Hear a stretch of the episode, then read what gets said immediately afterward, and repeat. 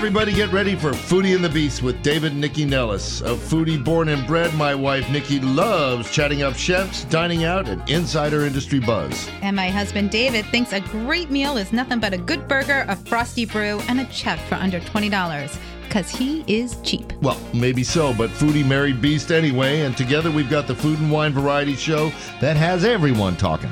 It's Foodie and the Beast, and we are on now. Good morning, everybody, and welcome to Foodie and the Beast with David Nycci Nellis on this beautiful weekend here in D C. We have a great show for you. It's kind of a show dedicated to the stoner diet. We're going to be talking barbecue, pizza, cookies, and uh, beer.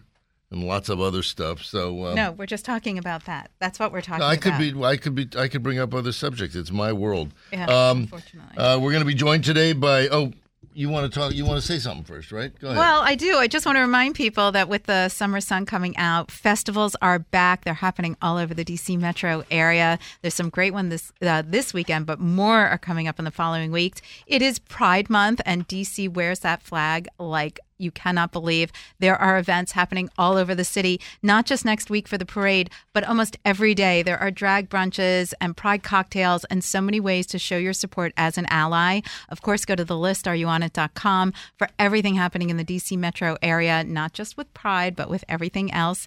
And uh, follow me at N Y C C I N E L L I S on Instagram, Facebook, and Twitter for everything that is happening in the D C metro area. My turn. Mm-hmm. So we do have a great show today. Um, Deb Moser's with us from Central Farm Markets. She wants to give peas a chance. But I'm right? bummed. You want to talk about peas, Deb? Mm-hmm. Um, James Warner's back with us. He's the C E O at City-State Brewing. Uh, they had, I mean, you opened during the pandemic, I think, right? Yeah. Crazy time. But they survived, and they're yeah. celebrating their first anniversary. We'll hear all about that.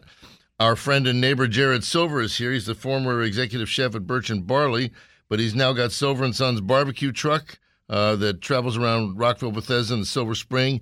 The bar- We've had it. The barbecue is delicious, and it's really interesting because he takes American techniques and enhances them with Jewish and Mediterranean flavors and styles. So my grandmother would love you, mm-hmm. except she's no it's longer schmaltzy. with us. She's not with us anymore. Okay. Uh, steeped in history, Arlington's Colony Grill uh, it has a specialty of a twelve-inch bar pizza. It's it's really it's the, the history of this place is great.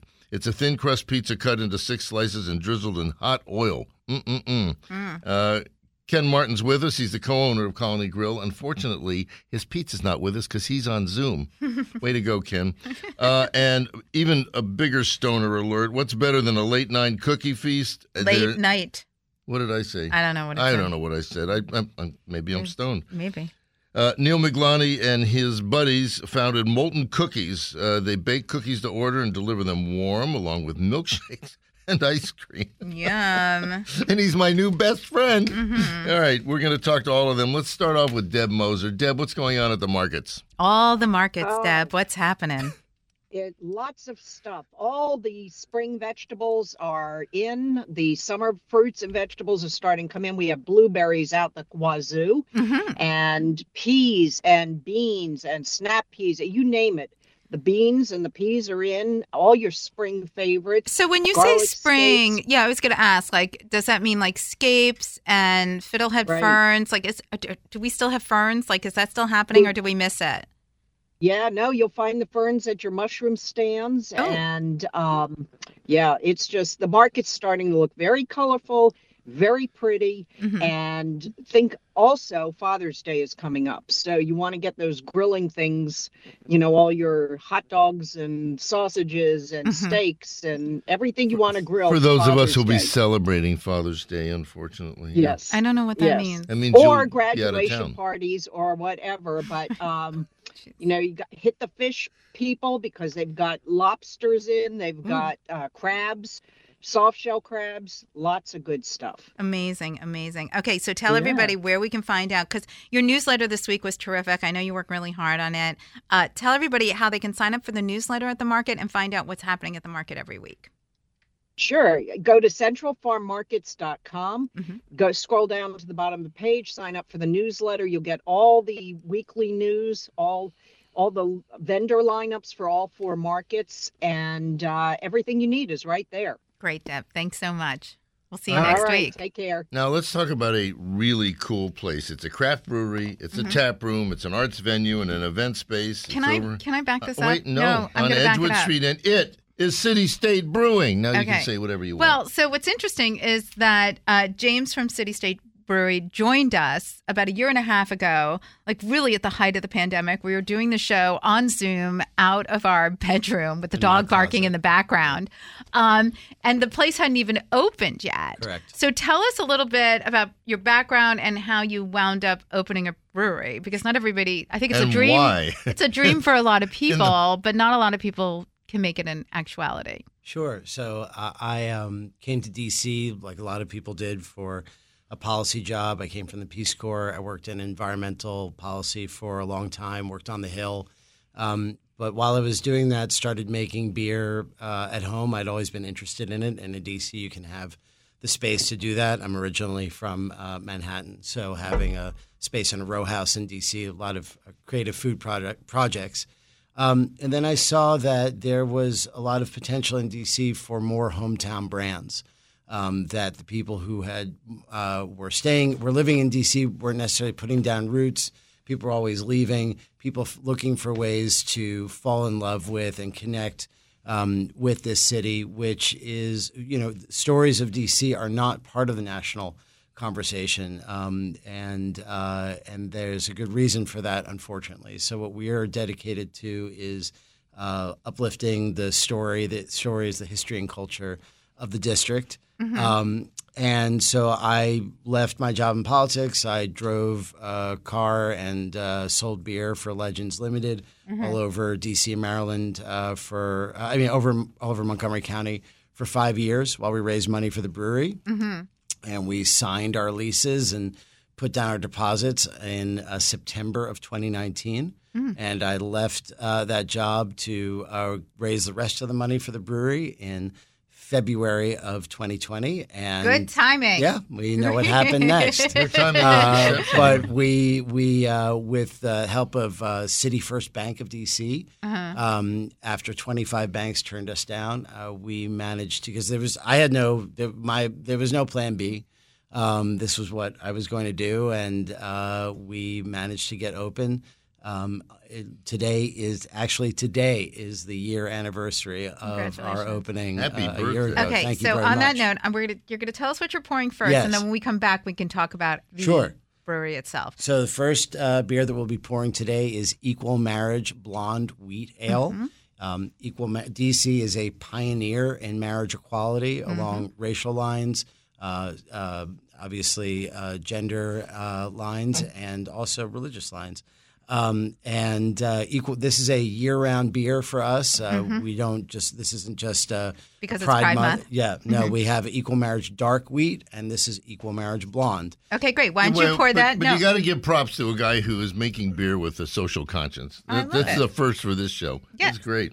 Okay. Why don't you pour that for everybody in studio, please? Will do. And uh, let's bring on our next guest. So Jarrad Silver was a chef at Birch and Barley and ChurchKey, uh, a huge beer place mm-hmm. yep. with uh, Greg Engert. And five hundred fifty um, beers in bottles, in cans, and on tap. Yeah, mm-hmm. right. Crazy. Casks. Uh, yeah, casks, everything. Mm-hmm. Uh, and that's where we first met.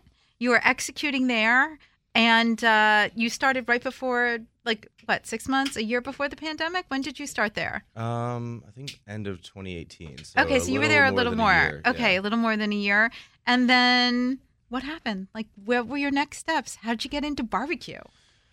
I've done a lot of, like, open pit, live fire cooking on rotisseries. And Thank you. Um, I've always been into kind of smoked meats. And we had a little smoker at Birch and Barley that I cooked everything I possibly could out of that smoker. Can I back you up for a second? Mm-hmm. I feel like live fire is a new buzz term in the food world.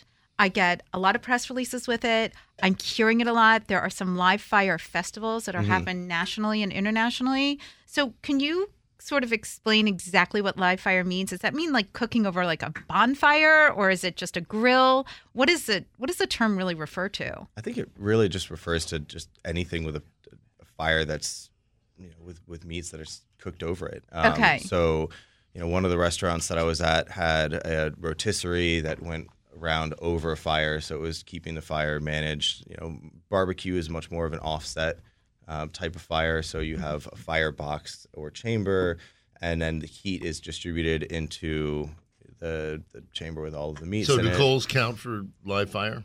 Coals? Yeah. Mm, I mean, I, I use full splits of wood, so yeah. I, I, I'm not just using... You're not doing like, it the way my dad did it. With right. With pouring uh, a bunch of... Gas on charcoal.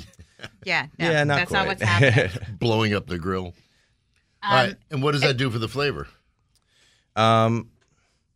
Well, the the wood itself is really what gives like the smoke flavor to it. So charcoal isn't really going to give all that much smoke. Um, you're really just going to get heat off of charcoal. Mm-hmm. Um, so, you know, we're using all oak and hickory wood um, that is cured for about nine to twelve months. Mm-hmm. Um, and it still has a little bit of a water content, so that water content is going to give it, you know, more of that smoke, and it's going to take a little bit longer to burn, mm-hmm. um, but not long enough that it's going to give it what's called like a dirty smoke that you can get off flavors in. Interesting. So as you were developing your menu, mm-hmm. like talk talk us through the process, because it's a food truck. Yes. So how'd you decide to do this? Like, let's talk through the sort of timeline of it. Yeah. So. In the middle of the pandemic, so I stayed with Neighborhood Restaurant Group for the first part of the pandemic. Mm-hmm. Um, they kept a lot of people on, as many people as they could, which was which was great because I still had a job. Right. Um, and then as kind of the second wave hit, um, they tightened up a little bit, and um, you know, it was very amicable. Like, I knew that I was going to part ways with them, and, and they were getting rid of some of the, the people that they had on staff. So mm. I started thinking about what my next mm. thing was going to be. Mm-hmm. I had, at the time, a nine-month-old. Mm-hmm. Um, and so I knew that I wanted to spend as much time as I could with him. Mm-hmm. Um, so I had seen some of my friends during the pandemic who started something from home. Um, somebody was doing pizza from home. Another person was making baked goods. And so I wanted to think of what I could do to stay at home, spend time with my son, but then also build into you, a company. You started off catering, right? Wasn't there a, a I, catering I, phase? There was, um, but it wasn't really at the beginning. I started more in restaurants, mm-hmm. um, and I've done some catering here and there. Um, but yeah, so... So how did you develop the menu for barbecue? Because you're not doing traditional, traditional right. barbecue. Can, can we, no, before we get to the first. menu, barbecue requires live fire. Yes. So is that in a truck? Is that dangerous? Is that different? That's not no. what's happening.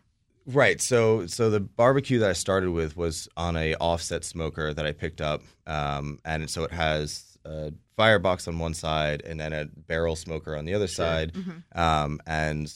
The air rotates around the entire thing, and you have to feed the fire every twenty to thirty minutes or so. On the truck, we have a different type of smoker that's a combination between propane and wood. So it's not quite as temperamental, and I don't have to feed the fire every twenty minutes. Gotcha. Um, and it's also much more enclosed. So it is inside the truck, but it's not like there's fire shooting out of the sides of it. So when you're doing it that way, are you cooking most things off the truck and then finishing them on the truck, or are you doing more on the truck? Like, so how does that work? The the way that the menu kind of developed was mm-hmm. because I started doing everything from home, um, and I have a very small kitchen, and mm-hmm. I didn't want to make my wife terribly unhappy with only having like, barbecue this much space and, you know, a very small amount of space in the fridge. While holding right. a brand um, new baby. Right, right. right, while holding a brand new baby, and now we have three fridges in our house. Um, so I wanted to think of a way that I could put everything in the smoker. Um, so obviously all the meats were going to go in the smoker, and then I was thinking about the sides. Okay, well, you know, right now we just added a harissa roasted carrot dish, mm. and so that gets cooked in the smoker versus getting cooked in the oven. So gotcha. I, Hold well, on, we well, have to take a break. We have to take a break. Uh, Hold uh, your mouth. Oh, okay. Question this, is da- this interrupt us. Yes, okay. This is David and Nycci Nellis. It's Foodie and the Beast. We'll be back in just a sec. All right, we're back on Foodie and the Beast with David and Nycci Nellis. We're talking to Jarrad Silver, who is the genius behind Silver and Sons barbecue truck. Mm-hmm. First question: yes. You talked about your new, you know, your new a, a new Mediterranean influenced dish, mm-hmm. but why? I mean, where did the idea for bringing all that come from? I mean, that's I've so never I've, heard of I've it. done a lot of Mediterranean cooking and and some Middle Eastern and a little North African in, in some of the restaurants that I've worked at. So I wanted to be able to bring a different. different flavors to barbecue. And, you know, D C doesn't necessarily have a big barbecue identity. There are a lot of barbecue places, and a lot of them are really good, But because there's no, like, you, you go to Kansas City, you're going to have Kansas City barbecue. Or Memphis or whatever. Right, yeah. Exactly. No, D C does other regional right, barbecue. Exactly. That's what we do. So I wanted to create my own regional barbecue out of D C that wasn't going to read like a lot of the other barbecue restaurants in this area. So the first thing I wanted to think of was, okay, I wanted to bring in some Jewish influences. So we make our own challah bread instead of serving white bread or cornbread with mm-hmm. the barbecue. Um, as far as I just started to salivate. um, going along with that, I took pork off of the menu. Mm-hmm. Um, we do pulled lamb shoulder with ginger and garlic and fennel seed instead oh, of doing pork shoulder, and sure. we do uh, baby back beef ribs instead of pork ribs. So when and I started going, people come up and say, "I want my baby back, baby back, baby oh back." I think wow. I've had that twice. Okay, well yeah. you haven't. And I think, now, was now the, and I think he was the only one to do it, twice. Right? Both well, times. I wasn't gonna say that. um, when he finds a joke, he sticks with it. That wasn't. We'll, we'll bring that back, right? That was yeah. ordering. But go ahead. Um, so you know, now I've kind of moved into like this Jewish barbecue realm, and then mm-hmm. I started thinking, okay, well, I can bring in much lighter sides. I can bring in more fresh citrus. I can bring in more fresh herbs. I can bring some seasonal aspect to it. So I started thinking of all of the restaurants that I've worked at, and I brought in more of a Mediterranean and Middle Eastern uh, feel to it. Mm-hmm. So our mustard sauce is is very similar to like an American mustard sauce with brown sugar and whole grain mustard and a little vinegar in there. But then instead of just putting in garlic powder and smoked paprika, we add a spice blend called Baharat, which is got dried lime in there, ground mace, very similar to an American barbecue spice, but a spice blend from the Middle East. Wow. So it's oh, trying neat. to like blend these these two different cultures and marry a project that would work together. And it's close enough that people feel familiar with the food, but it's new enough that it's it just the menu reads very well, different. you know, I mm-hmm. said at the top of the show, and this isn't, you know, sort of empty uh, promoting. I mean, we've had the food, and it is really good. Thank and you. It's really special. Good. It's different. Yeah. Thank you. Well, but it's not – it's – yes, it's different, but it's not unrecognizable. No, it's not. Do you but know I what mean, I mean? You know, it's like – again, D C has lots of different kinds of barbecue, and after a while – unless you're going to spend a lot of time in Memphis and a right. lot of time in Texas and, you know, you don't know the difference. Your stuff stands out. It's terrific. So now what's next? Like, how do people find you? Are we catering now? And are you looking to do a brick and mortar? Um, all of the above. Okay. Um, and how do they find us? So we are on, um, you know, Instagram, Facebook. We have our website, silver and sons b b q dot com. Mm-hmm. Uh, we post a schedule uh, that goes out in our weekly uh, email blast on Monday or Tuesday. We send our schedule on social media. We have it on our website as well. Uh, we're adding catering, and, and we're doing private events. Uh, we're currently openly only open Wednesday through Saturday nights. Mm-hmm. Um, I wanted to make sure that we were setting ourselves up for success. Um, I've worked in a lot of, I've opened a lot of restaurants that opened really quickly, and I wanted to make sure that it was, you know, you could sus- handle it. A sustainable model first, mm-hmm. and then I can I can add more shifts. We Most can make more important, money later. Aside from Great. finding your trucks, will you mm-hmm. bring a truck to a party? In yeah. other words, and yeah, cater we, it? And we have, and I still have the tow behind smoker that I started with last year. So I actually have an event coming up where. Um, she didn't want the truck. She wanted specifically like a backyard barbecue feel. Sure. So we're going to drive the, the smoker right into the backyard and set up a couple folding tables for her. So yeah. let me ask you, since we only have a minute left, as a chef, mm-hmm. working in the kitchens, working under that pressure, working in that way, all the people around you, ordering all that stuff, you know, the, the uh, vibe of being in a restaurant versus a totally different vibe, being on your own, working in a truck, like, how do you feel about that? Have you thought about like, oh, I really miss this, or I like that, or I love what I'm doing now? Does I don't it... miss a single thing about okay. restaurants. That's like asking, whoa, whoa, whoa. Well, That's like curious. asking somebody who, who who commuted two hours a day and worked in an office I and totally now disagree. There works people, out of the house if they, if I you know. totally disagree. There are chefs out there who thrive, love it. It's their lives. They love it. I still, well, so I still work service on the truck. So I'm sure. still engaging with people. I actually started in the front of house. I didn't start as a as a cook. I started mm-hmm. as a server. Um, and I loved interacting with the guest. And I still get to do that and prepare the food at the same mm-hmm. time. Um, and I mean, you asked about a brick and mortar. There will be one one day, but it's not going to be a sit down. Um, gotcha. I don't want to.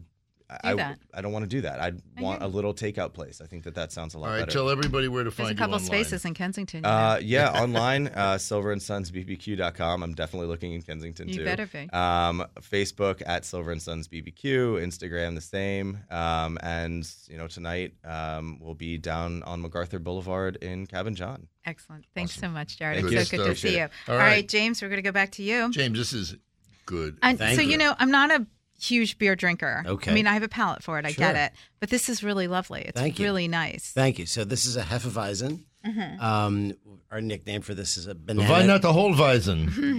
Sorry. But I'm banana Thank cha- you. Thank we, you very much. Uh, we just need drummers. We, uh, we've sort of been nicknaming this uh, banana champagne. Uh, the yeast um, makes an amazing fruity banana flavor. Uh, mm-hmm. this, the yeast does that on their own. This is really fresh and lively. It's love and sunshine in a can. Um, Equal Marriage Blonde. Uh, you can. It's now. Uh, we, it's now at all Mystics games um, at at the uh, E S A oh, Stadium. Cool. Good for yep. you. Can I just say one thing? And I drink beer. Yes. Sir. So I have a problem with someone describing a beer as lovely. That to me is like I said love in no, a No, she said lovely. Oh, why? Well, you must not it's This lovely. is lovely. Lovely is too. We meant it to be lovely. Yeah, mm, nobody cares what you think. It's curmudgeonly. Um, so very quickly, because I don't want to not talk about the brewery. Once you you've had all these plans in place, yeah. so let's just talk about like Let's just give the four one one on what the brewery is and what it's like there, so because at, we have to get to our next Yep. guest. So we're at seven oh five Edgewood Street Northeast, right mm-hmm. off the Rhode Island Avenue Metro and the Metropolitan Branch Trail. Mm-hmm. We're a full production brewery, but we've got a big five thousand square foot tap room, beer hall. It's wide open uh, to, um, to the outside. Uh, we have a covered patio. Huge, uh, flexible space, uh, super family friendly and adult fr- friendly. You can uh, bring your dogs mm. um, or any other pets. You don't want our dogs. Um, mm. As long as they're well behaved. But we really try to create a, a, an environment where you can come and be yourself and pass the day. And uh, we've got uh, alcoholic beverages, but also we've got non-alcoholic things as well. So um, okay. come we'll spend time with us. When, when you come, come back, back, I want to talk about your anniversary party too. Yeah, that yeah looks like absolutely. A hoot. All right, what beer are you pouring next for us? Uh, next we have. Not technically a beer. We have Big G's Uptown Hard Mix. What's that? This is a hard iced tea and lemonade collaboration that we made with, uh, designed by Anwan Big G Glover, cool. who is the dean of D C's go-go scene. Uh, this is gluten-free, um, so it is made the way people make hard seltzers these days with fermented sugar, but we blended. Brewed, we brewed black tea and uh, and blended that with uh, lemon puree. Ooh, I can't wait to try that. I've never had that. It is really terrific. Cool. eight percent right. A B V. I Great. really like your assistant over there. Okay, yeah. All right, so now let's talk. I mean, Colony Grill, mm-hmm. uh, the, the name is legendary, and the bar pie they serve is legendary. Uh, we're joined by Ken Martin, who's co-owner. Ken, how are you? Welcome to the show. Hi, Ken. Thanks for joining us today. Good, good morning. Thanks for having me. So why don't we start a little bit with kind of blend your four one one with the four one one on Colony Grill so we mm-hmm. get the, the picture. Yeah, uh, Colony Grill has been around since nineteen thirty-five in Stamford, Connecticut, Fairfield County, Connecticut. Uh, obviously, I haven't been around that long, although I feel like it's sometimes. I, I have. Uh, you haven't. My husband has. No, you haven't. Um, it's close. It's close. uh, my partners and I got involved in Colony in two thousand ten. So we've been about twelve years in the business now. We had gone there as kids growing up in Fairfield County. Um, Colony sort of had a cult following, small hole-in-the-wall uh, watering hole that served this very unique bar-style pizza. And um, you know, we've been involved now twelve years, as I said, and it's been a, it's been quite a ride. Well, so can uh, we talk about the history? Can you give us a little? Uh, tell us the story um, since you grew up going there uh, of why you know it had this cult following. Uh, just real s- simple concept. I mean, this is a this is a an Irish bar that had been there since uh, the end of Prohibition, and uh, when people uh, came back from service in World War Two, uh, they started experimenting with some of the pizzas of their homeland. People that had emigrated here, or, or Italian Americans, or Slovenian Americans that had had gone off to serve and came back, and they they, they started tinkering with this very very thin crust, small. Um, what we call now bar style or tavern style pizza, mm-hmm. um, light cheese, light sauce, super thin crust, easy to manage with one hand, drink in the other. And um, uh, you know, fits on a bar top very easily. So, uh, so was it you know, created to fit specifically on the bar top? Is that yeah. really how they did yeah. it? They were like, it has to be X amount so it could fit. Yeah, twelve inches, so it fits easily on most bar tops. And you'll see this. I mean, Nikki, I think you're a, a New Jersey native. Um, I am a New Jersey native. Well, can, can you tell, tell by my from hair? The big hair? It's it... my hair, isn't it? No. Okay. But my wife's a New Jersey native, too. So she, she went to places like Star Tavern and Kinchley's. And, and you'll see these bar-style places from New Jersey sort of all the way up to, you know, Southie and Boston. And there's mm-hmm. sort of, you know, little little holes in the walls that um, that that incorporated a pizza into their into their really drinking scene. Um, it's, it's, it's, um, so what is it about the hot oil and the process? Like what makes it so, cause I thought originally when I was reading up on you guys that it was more like, cause you're from Connecticut, that it was New Haven-y, like New Haven style, but it's not, right? It's not. So New Haven, which I love, I grew up on New Haven pizza as well. Um, mm-hmm. You know, that's very much brick oven or coal fired pizza. Right. Um, you know, you get a little bit more char on the bottom. Um, It's even though it's thin, it's it's it's probably it's it's it's a bit thicker than our style pizza, mm-hmm. um, but uh, so that's a great segment of pizza, and it's you know it's become super famous. Um, I think the bar style or tavern style pizza is kind of um, uh, not as well known, but is ca- kind of coming up in different parts of the country now. Um, but the hot oil is uh, our, our signature topping. It's essentially a, a serrano pepper infused oil that you can put on any pizza. Mm-hmm. Um, it's olive oil, yes. Really the depth of flavor, spice, um, you know, like our, I think our cheese pizza is good, but you know, our hot oil pizza, I think is our, is our unique. Uh, so but you guys pizza. Have also, you know, I, I'll say innovated, but you've got other pies, the salad pie and the salad breakfast pie. pie. The salad pie speaks to me. No, the breakfast pie is no, all mine. Thank you very much. Can we start with the salad Let's pie? start with the breakfast pie. Yeah. So when we started expanding, you know, from the one location to, to now multiple, um, you know, pizza and salad is sort of a no-brainer. It's like pizza and beer. Uh-huh. By the way, next time I'm coming in the studio because I want a blonde ale or or uh, one of those hard. Uh, or you can hard, just uh, go to City-State when you're, you're done. Yeah, right, yeah. right. The stuff's great. um, but. Uh, well, I grew up in Jersey, and we used to get the big, flat, huge pizzas. You know, like New York style pizza. Sure. But we would all pour the salad on top of it. I mean, I don't know who thought of it first, but that's how I grew up eating pizza. Like I would hold my pizza with salad in it. You know what I mean? So I assume that's what the salad pizza is. I know exactly what I did. The sort of the same thing growing up in my, my mom's side of the family Italian. They would put salad on the pizza all the time.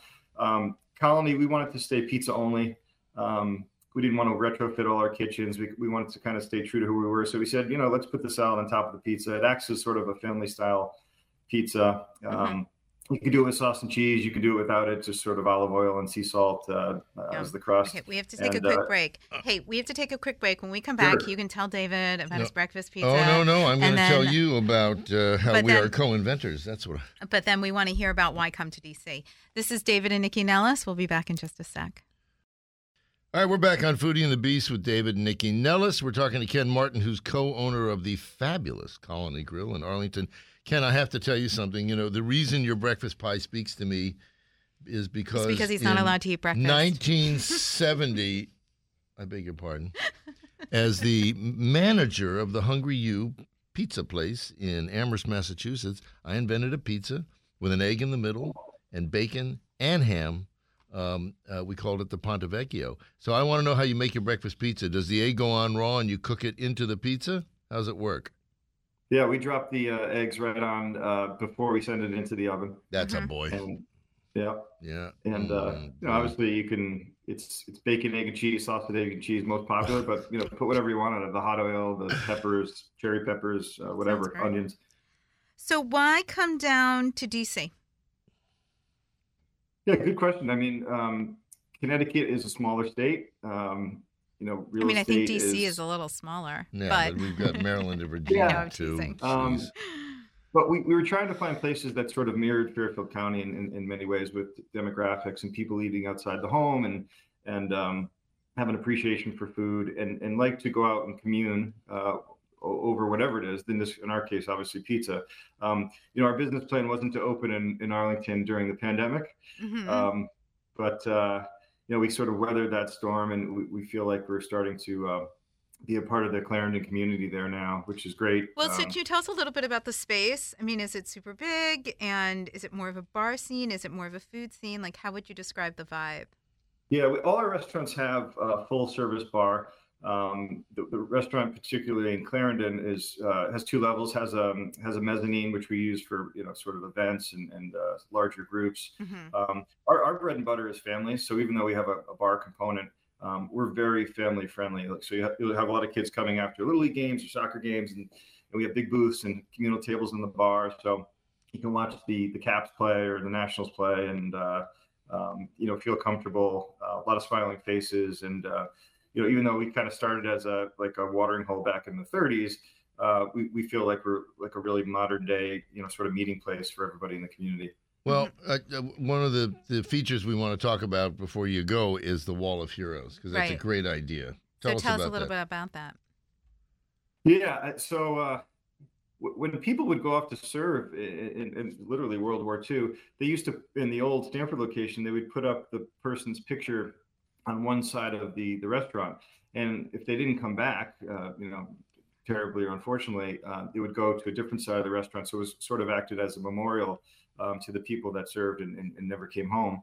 Um, you know, we sort of morphed that into more of a celebration of service, where now, you know, all the pictures in the restaurants are from people in the community uh, whose grandmothers or grandfathers or aunts or uncles or parents served in some capacity in the armed forces, or you're even at home as a first responder, fire, police, E M S, and uh, you know it's it's very much just a celebration of service. It's That's not a great a idea. Great. It's not uh, it's not um, you know aggrandizing of war, but it's um, it's really what we believe is the backbone of our country is is people being selfless for the good of good of many. And uh, so all our restaurants, they're not copy and pasted. All the restaurant, all the pictures in our restaurants and photos are from people in the community. I love and, that. Uh, how many? How many colony? Stories, a lot of stories to tell in those frames. How many Colony Grills are there? Mm.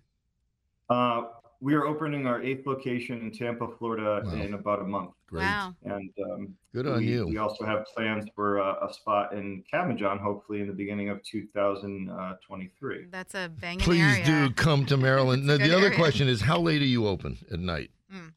We're open seven days a week, um, at least until uh, eleven p.m.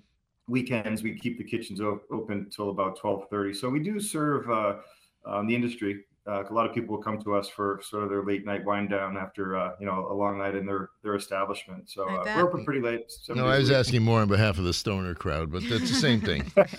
David's got a theme for the show today. I do have a theme. Anyway, for the show. Uh, Ken, thank you so much for joining us today. Tell us where they can find. Uh, Everything about Colony Grill, and especially the one here in the D C area, uh, online and on Instagram, please. Yeah, so our spot is on twenty-eight hundred Clarendon Avenue over in Clarendon and in, in Arlington, and uh, colony grill dot com for everything else you need to know. And, and thanks again for uh, for having me and us this morning. Absolutely. Thanks Absolutely. for joining us. Okay, James, uh, we're going back to you. Let's so, talk about your anniversary wait, party. Wait, before we go to the anniversary party. So I've always wanted to try like a hard lemonade, or I, I just never have. You've never tried a hard lemonade in your whole life, really? Do you think I'm lying? I think you're lying to I'm your not. audience. No, I've never. And this Liar. is so. Is there a lot of alcohol in this? Because this yes. is dangerous. It's eight percent A B V. Okay. So uh, why do you think Alyssa's smiling? Alyssa's like it's really good. Yeah. So it's one of um. So it's again. So it's not beer. So it's gluten free, mm-hmm. and we made it by um fermenting sugar with lemon peel, and then we brewed. So if it's uh, fermented, that means it's healthy, right? Yes. Very good for Very your gut. Very clear. Lots of right? probiotics. No, yeah. we can't make any health claims. um, and then we brewed uh, about one hundred gallons of black tea and uh-huh. uh, blended that together with uh, lemon puree that Big G worked with us to make sure the flavor was exactly dialed into where he wanted it. Cool. Okay. Yeah. I love that. Big G. Would you start calling me Big D? I like no. that. Yeah. I mean, actually, yes, I will, but for not the reason you think. How about that? All right, James, tell us about your anniversary party. Thank you. So next week, uh, uh, June eleventh, is City-State's first anniversary party from noon to eight. Uh, it's fifteen dollars to get in uh, before five, thirty dollars after that. You get drink tickets with those. Uh, we'll have music all day, um, kids' music in the morning. Parents are free. Families are free, twelve to one. Mm-hmm. And going all the way up to uh, performance by the Backyard Band, uh, the legendary Backyard Band at the brewery from six to eight p.m. As far as I know, it's the first uh, go-go show um, at, at a brewery in D C. Cool. And it really celebrates um, our, our partnership with Big G and uh, our love for the city, uh, not just the monuments, but um, the you know what, what really makes D C, D C. I love that. Okay, what are you pouring for us next? So next will be our Feather Duster Hazy I P A. Yeah, that's mm-hmm. the one I wanted to try. I read about it. Uh, Feather Duster uh, refers back to a point in D C's history when our legislature was taken from us, and in protest, uh, the legislators emptied the chamber of everything down to the last feather duster in eighteen seventy-three, and the term Feather Duster legislature became used to dismiss any uh, aspirations to self-determination in the future. These people clearly can't, uh, aren't fit to govern themselves. So we wanted to take that name back and celebrate it. This is a seven percent hazy I P A, uh, really juicy, fruity, but also um, you know has a nice dry finish. So uh, it's not overwhelmingly sweet like a lot of hazy I P As can be. Cool. Okay, great. Let's try that next. All right. Well, you perfect segue when we talk about sweet. We're going to talk well, about cookies. Well, I don't know about so we're going to talk about cookies, but cookies with an attitude. Uh, okay. Neal Miglani, yes, is the co-founder of Moltn Cookies. Well, they're with a purpose. Neal, Hi, I want to know exactly what you were smoking when you came up with the idea for these cookies. I wasn't smoking anything, fortunately. Where, yeah. Where, you guys were just sitting around and said, let's do something for late nighters? Yeah, yeah. I mean, I've always, uh, you know, loved, uh, always been passionate about food and technology, right? So this kind of combines the two because we're a ghost kitchen, right? We're a virtual. Don't look at me, look at that mic. We're a completely virtual brand. Yep. Mm-hmm. And so basically what that means is we're open from five p.m. to twelve a.m. on weekdays.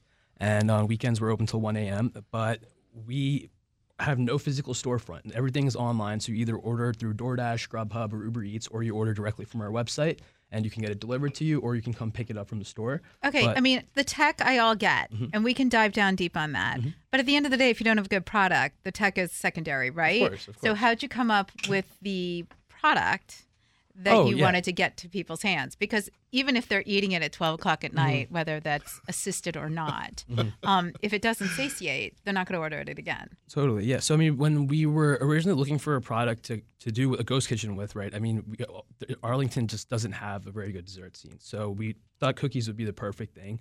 And, you know, everybody loves fresh baked cookies. So, mm-hmm. and then it was just really like recipe development, right? Coming up with all of their different types of cookies that we have. We have about, uh, right now we have eleven different types of cookies. Mm-hmm. Uh, six of them are classic two ounce, you know, like your typical M and M, chocolate chip, double chocolate, white chocolate macadamia. Mm-hmm. And then we have our premium cookies, which are giant four and a half ounce cookies. Uh, you know, we have a triple chocolate, a s'mores, a Reese's peanut butter. Um, we're actually coming out with a new flavor soon, which is uh, sort of like a kitchen sink flavor.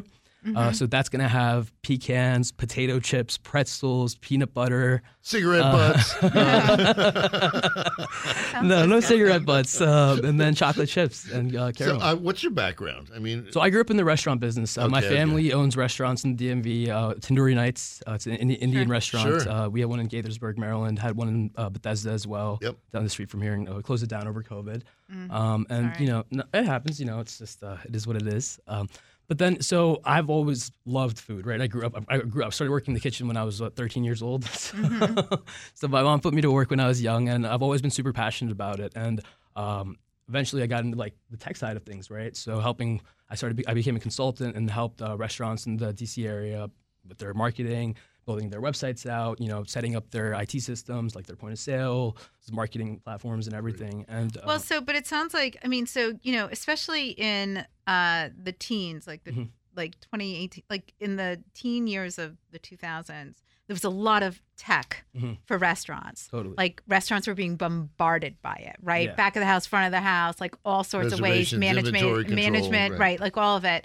And then marketing, exactly. like, and as apps increased, like I felt like every other day I was getting a, you know, a press release about an app that oh, was totally. going to do something to better the industry. So were you working on it in that way? Oh, yeah, yeah, basically. So, I mean, I eventually started working for a startup based out of L A called Cloud Kitchens. Yep. Um, so they're uh, they're in the ghost kitchen sector, right? Yep. So fortunately, can't talk too much about what I did for them. They're very secretive. Um, mm-hmm. But, you know, that's sort of what led me into the whole ghost kitchen industry eventually. And then... Um, Which so that, actually was a thriving industry pre-pandemic. It's not that... People just didn't really know about it exactly because exactly. it didn't it didn't deserve anything to be talked about. But that's now it's a now everybody knows what a ghost kitchen is. Exactly. Yep. Right? Yep, totally. Mm-hmm. So uh, you decided to go into the ghost kitchen market. Mm-hmm. So does that mean you have multiple ghost kitchens, or are you only cooking out of one? What's the plan? So right now we rent space from a catering company in Arlington. So we're they're they're in there till two p.m. They're mostly their business. Are you like all. in an incubator space? Or you no, no, no. no. So it's a catering company. They have a, it's just a full catering kitchen. They're they're mm-hmm. in there till two p.m. every day because most of their business is corporate. Mm-hmm. So we take and the then space. You move over. in perfect. Yeah. So we Smart take the space them. over at five p.m. You know that was it was. Opening the store up, that was super easy because, you know, we just had to really do licensing. They didn't have to buy much equipment. So we were able to get it started at a very low cost uh-huh. and, you know, just get rock and rolling. We, I think, I think from the time we applied for our license, it was it took us about two months to get up and running, you know. So mm-hmm. it was, most of the time was just, you know, getting all of our branding developed, getting our custom boxes made. And that's what took the most time. So sure. Well, what about recipe development? I mean, of course. I mean, recipe development was easy. You know, like like I said, we have a kitchen. Why app. didn't you call? Because I would have helped you um, taste test. Because you didn't know. I, I didn't know who you were, David. Dude, now yeah, you right. know. Now I know. Now you all know. Right. So Next we're going to take a quick break. When we come back, let's talk about execution and then how people can have um, access. Sure. This is David and Nycci Nellis on Foodie and the Beast. We'll be back in just a sec. All right, bring us back. All right, we're back on Foodie and the Beast with David and Nycci Nellis. We're talking. I mean, we're talking delicious chocolate chip cookies with Neal Miglani, who, who is one of the founders of Moltn Cookies. I got a question for you. Um, the only other late-night cookie operation that we're aware of is Insomnia. Mm-hmm. Um, so what do you do differently, or how do you go, go to battle as a kind of a new offer, offering? Oh, totally. So, I mean, we have a, a much larger variety of uh, offerings than them, and a couple things that make us unique are, so Insomnia, if you walk into an Insomnia and you order cookies, they've been sitting there in a warmer for, for a while. We actually bake our cookies to order. So the second you place an order, the order comes in our kitchen. We're putting that, that raw dough into the oven, and it's being baked fresh, like right that second. So you're going to get the cookies. Fresh killed cookies. Yep, mm-hmm. yep, yep. So you're going to get the cookies like literally ten to fifteen minutes out of the oven as soon as it gets to you. And then you what's know? the delivery radius? Uh, so it's almost all of Northern Virginia. It's funny. I was looking at that last night. So I've seen we've been able to deliver because uh, with these apps and all that, it's a very variable radius, right? right? Because it's all based on how much demand they have and how many drivers they have on the road. So, I mean, we've been able to deliver all the way to Mount Vernon and uh, in D C, and we've also delivered to Tyson's Corner and, you know, all the so way down to Springfield. So how do you maintain the integrity of the product based on the delivery space? Totally, yeah. So, I mean, you know, generally it is a five-mile radius. You know, it is somewhere around that. Mm-hmm. But, um, and, you know, so we keep, as soon as the cookies come out of the oven, it, sometimes, you know, it can take like ten, fifteen minutes for the drivers to show up as well. Mm-hmm. So, and we use pizza box, insulated pizza boxes, right? So that keeps the like boat, cardboard exactly corrugated cardboard yeah okay so and that keeps the the cookies fairly warm as well. And if you know if there's like a five ten minute gap between the driver picking it up, we actually have a warmer that we'll place the cookies into, so at least they stay hot while they're being waited on to get picked up, you know. Okay. So that way they're not sitting out drying up a little bit. And you know now do you recommend when people get them Uh, or have them the next day that they reheat them? Like, oh, totally. Yeah. So that's the, what, what's your what's your best way to reheat a cookie? Uh, the best way to do it is in the oven. You can even do it in the air fryer. You know, I do it. I heat them. I reheat them for about like two three minutes at uh, three hundred fifty degrees, and they come out perfect. Perfect. Like, you're doing milkshakes and ice cream too. So yep. do you recommend crumbling them? Oh yeah, yeah. So, so the milkshakes we're actually starting this week. Uh, we had uh, we wanted to start it when we first opened, but you know, like supply chain issues have just been ridiculous. So we sure. actually had we weren't able to get a dipping cabinet, an ice cream dipping cabinet. So you know, and we didn't want to have to like be scooping out of gallon buckets and all that because it just gets really busy at night. You know, so mm-hmm. we're we were waiting but on that freezer. It is amazing arm exercise. Yeah, totally, totally. Yeah, so. Once we have, uh, we should have our dipping cabinet in this week, and you know we're going to be doing all the milkshakes. So you'll actually be able, once we have the ice cream, you'll actually be able to get any cookie made and be get it blended into any of our milkshakes. Fun! Yeah. And then where's your ice cream fun from? Did you source your ice cream from somebody specific, or you're just like we? Just yeah, we're going to be using Hershey's ice cream. Oh, you are. Yeah. Okay, great. All right, why don't you tell everybody where we can find you, please, so on you Instagram in and that's the other question. Yeah, hopefully soon. Hopefully soon. I mean, up. ghost kitchens. You yep, can just can spread just, them out, exactly, right? Exactly. Exactly. I'm going to okay. stay straight till you start up. How's okay. that? Okay. So you can find us uh, at moltn cookies dot com, mm-hmm. and our Instagram is moltn cookies. Um, And we're at six zero one seven Wilson Boulevard. You have to place your order online. You know, it takes about twenty to twenty-five minutes, and we'll have it ready for you. Excellent. Last question. What do they cost? So they go anywhere from, so if you want to buy them individually, they cost, our classic cookies are two dollars and fifty cents, and our premium cookies are three dollars and seventy-five cents. Cool. Yeah, great. All right. All Thank right, you cool. so much. Very exciting. All right, James, we're me. back to you. So you want to talk about, let's, so we've talked about your space and your anniversary, which is very exciting, but Let's talk about the beers that you're creating, mm-hmm. because, you know, sometimes people want to open up a brewery more as an event space and more of a place where people can hang out as a business model, and the beers are like yada, yada, yada. Mm-hmm. Do you know what I mean? So, but clearly that is not your case here. So let's talk about your beer process. Sure. So uh, I was crazy enough to try to start a brewery, uh, not so crazy to think I could make the beer myself. So. Mm-hmm. Um, I was able to hire a thirty-year veteran, Vincent Falcone, um, who is, he's just a genius. He sounds like a cast member of The Sopranos. His, his, uh, uh, well, if it's a punk version. Uh, so he used to be in punk bands in Ohio and pay for that uh, by being a brewer. Um, and so, um, you know, he was, uh, the pandemic hit him hard, like everybody in the food, uh, business, and mm-hmm. he was bouncing around, and I was able to snag him. Um, he, uh, has an incredible repertoire. And so, you know, I had the concept for City-State. I built City-State on beer that I made at home, um, on branding that, um, I mean, our, our art director worked out together, because beer really needs quality beer and branding together. Mm-hmm.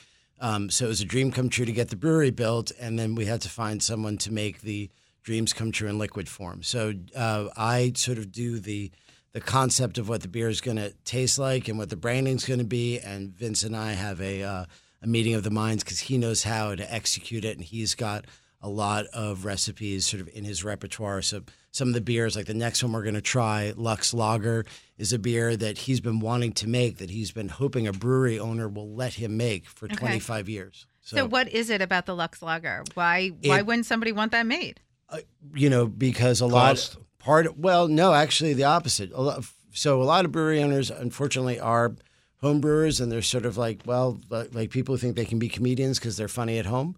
Um, and so uh, they have I, they have ideas about oh. like, what it takes to be oh, a professional. Um, so Lux so Lux Lager is a premium lager, meaning there's no corn or rice in it, but it's still a light lager mm-hmm. at four and a half percent. So why other brewery owners wouldn't let Vince do what he wanted to do, I don't know, but it's been one of my great privileges. He had to, to uh, convince them. That's but the I'm problem. Bummed. Wow, See, they, right? dad jokes. They're just it's unbelievable. Today, right? They're this just was like wow. The it's more a, beer I sample, the worse they okay. get. Okay, and then what's the other beer you want to tell us about? Uh, so Lux Lager is our premium light lager, and then we have another uh, Vince Falcone special, City-State Ginger Beer. This is a non-alcoholic soda. We chop up sixty pounds of ginger and put in dried orange peel and sugar. And so it is a non-alcoholic soda in cans for the first time this week. Uh, it's available for, as uh, mixers um, and uh, and in stores. It's going to be available in stores as well. And mm. uh, we're really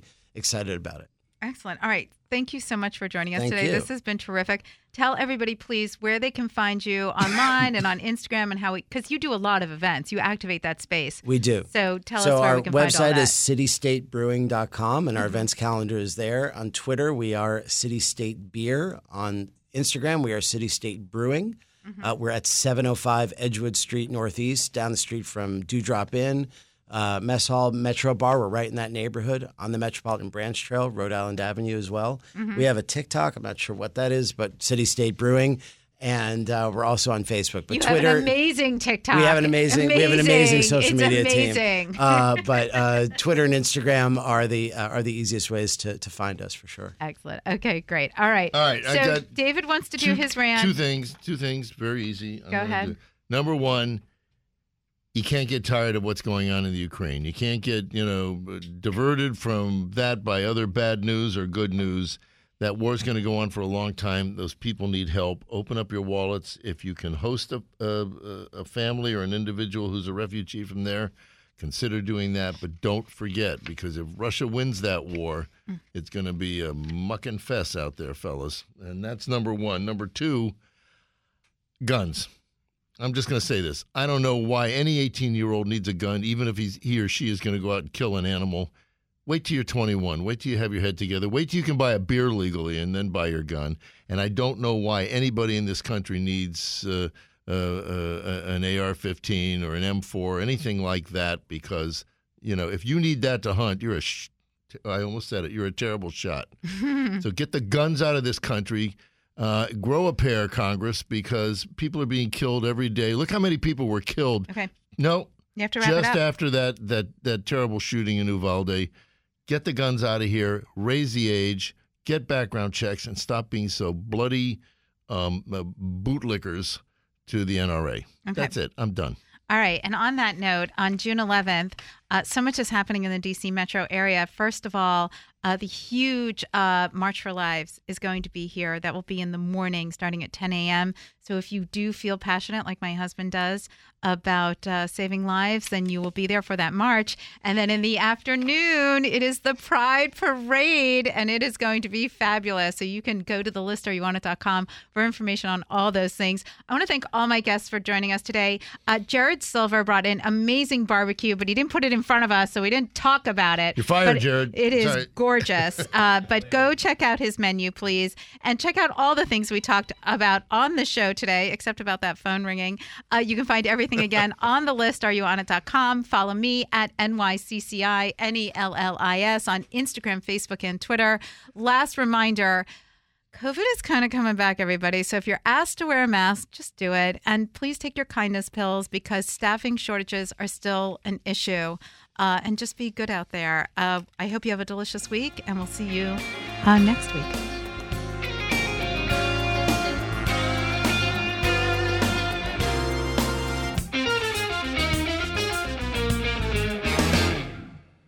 Your story. It lives in River City, where you can enjoy a metropolitan vibe and a small town feel, where we set the standard for service and looking out for one another, where there's so much more than steak in our thriving food scene. Your story is the story of Omaha, told by those who live it and love it, whether that's helping you keep up with the Cornhuskers or creating the content you crave. And here in the Omaha World Herald is where it comes to life. Omaha World Herald, where your story lives.